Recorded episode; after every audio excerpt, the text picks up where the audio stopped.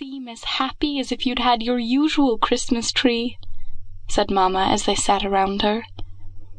"Why, I never had such a happy Christmas before," said sweet little Agnes. "And it's just because you are well again."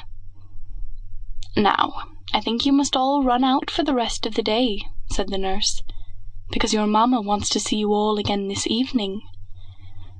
"I wish we could get up something expressly for Mamma's amusement," said Agnes, when they had gone into the nursery. "How would you like to have some tableaux in here?"